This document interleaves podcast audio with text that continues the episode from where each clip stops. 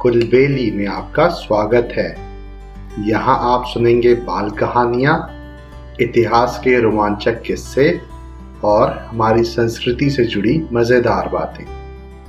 मैं हूँ आपका होस्ट ज्ञानेश और आज मैं लेके आया हूँ अकबर बीरबल का एक मज़ेदार किस्सा, जिसका नाम है तीन रुपए, तीन सवाल। एक दिन अकबर बादशाह के दरबारियों ने बादशाह से शिकायत की।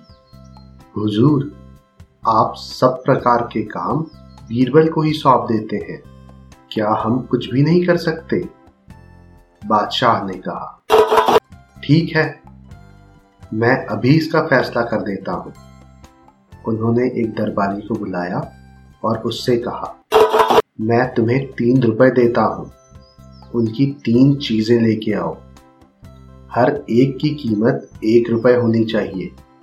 पहली चीज़ यहाँ की होनी चाहिए, दूसरी चीज़ वहाँ की होनी चाहिए, तीसरी चीज़ न यहाँ की हो, न वहाँ की हो। दरबारी तुरंत बाज़ार गया। दुकानदार के पास जाकर उसने उससे ये तीनों चीज़ें मांगी। दुकानदार उसकी बात सुनकर हंसने लगा और बोला ये चीज़ें कहीं भी नहीं मिल सकती। उन तीन चीज़ों को दरबारी ने अनेक दुकानों पर खोजा। लेकिन जब उसे तीनों चीज़ें कहीं भी नहीं मिली तो निराश होकर दरबार में लौट आया। उसने बादशाह अकबर को आकर बताया, ये तीनों चीज़ें किसी भी कीमत पर कहीं भी नहीं मिल सकती।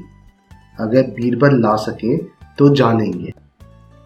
अकबर बादशाह ने बीरबल को बुलावा भेजा। उन्हें पूरी बात बताई और कहा, जाओ, ये तीनों चीज़ें लेके आओ। बीरबल ने कहा, हुजूर, कल तक ये चीज़ें अवश्य आपकी सेवा में हाजिर कर दूँगा।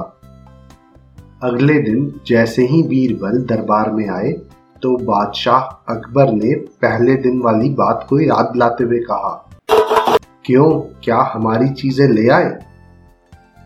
बीरबल ने फ़ौरन कहा, जी हाँ, मैंने पहला रुपया एक फकीर को दे दिया, जो वहाँ से भगवान के पास जा पहुँचा।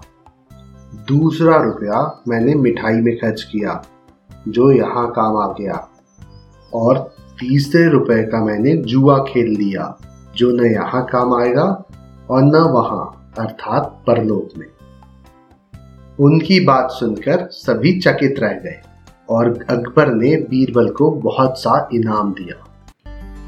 मुझे उम्मीद है आपको ये कहानी पसंद आई होगी। ऐसी और कहानियाँ सुनने के लिए हमारे चैनल को लाइक और सब्सक्राइब करें। इस कहानी को ज़्यादा से ज़्यादा शेयर करें। जल्दी मिलते हैं एक और नई कहानी के साथ। तब तक के लिए धन्यवाद।